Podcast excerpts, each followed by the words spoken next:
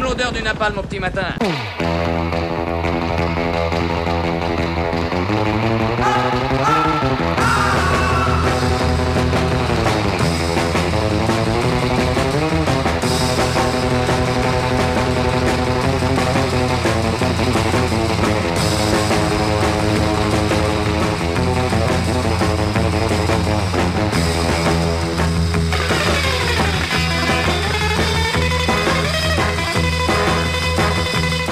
Je n'ai rien contre Mathilde, pas plus que je n'avais quelque chose de personnel contre Ménel. L'une comme l'autre aurait d'ailleurs bien pu passer inaperçue ou presque dans une société française homogène, culturellement comme ethniquement, dans une société verticalisée sur ses principes.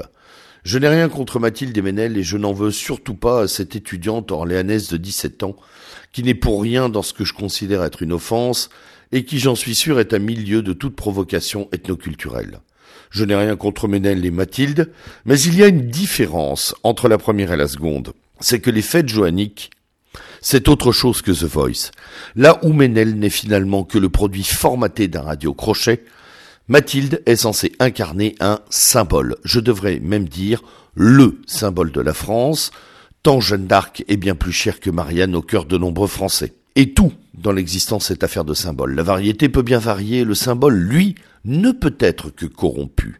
Et ça, il y a fort à parier que le comité de sélection des fêtes joanniques d'Orléans, pétri de bien-pensance et de vivre ensemble, ne pouvait l'ignorer. Peut-être se réjouissait-il même secrètement de l'effet provoqué par cette nomination. Je conçois euh, aisément que l'hystérie et l'outrance de certains éléments de la droitosphère, réacosphère, fachosphère puissent en énerver plus d'un.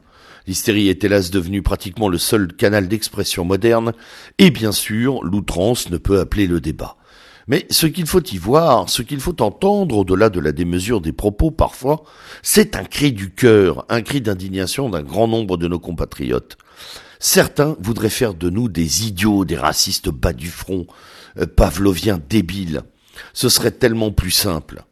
Navré, mais contester cette nomination n'est pas nier l'existence de Mathilde. Contester cette nomination, c'est respecter à la fois Jeanne d'Arc et ses origines et combattre l'idéologie mondialiste, multiculturaliste, celle du grand effacement et du grand remplacement. Non, nous ne sommes pas contre cette Mathilde dans une réflexion pavlovienne débile.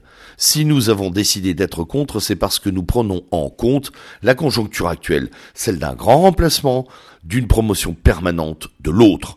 Personne ne peut nier que depuis 50 ans, le système mène contre notre peuple une guerre de destruction totale, une guerre culturelle et ethnique. Depuis 50 ans, la xénophilie est érigée en credo. Les enseignants procèdent dans les têtes au grand nettoyage historique, à l'éradication de la substance française. Il faut effacer nos racines, il faut oublier ce nous magnifique qui parle à travers les âges. Et je dis à mes amis catholiques qui défendent la Jeanne Métisse d'Orléans qu'ils ont sûrement raison sur le fond religieux de leur défense, mais qu'hélas, nous n'en sommes plus là. Jeanne n'est d'ailleurs pas que catholique, elle est une icône nationale, elle est l'incarnation de l'esprit de résistance français, elle symbolise et singularise ce que nous sommes en tant que peuple. Jeanne d'Arc est en ce sens le symbole encore puissant de notre identité. Et même une défense sincère de ce choix sert les intérêts de l'ennemi. Il n'est que de voir Marlène Schiappa ou le président Macron voler au secours de la Jeanne Métis. Oui, il faut une identité aux choses et aux êtres. C'est le respect de cette identité dans sa composante historique, culturelle et ethnique qui permet de définir un nous, qui permet de nous penser encore un destin et un avenir. Et comme disait il y a quelques jours un auditeur antillais sur une grande antenne de radio, moi, je suis noir, français et noir. Je connais mon histoire.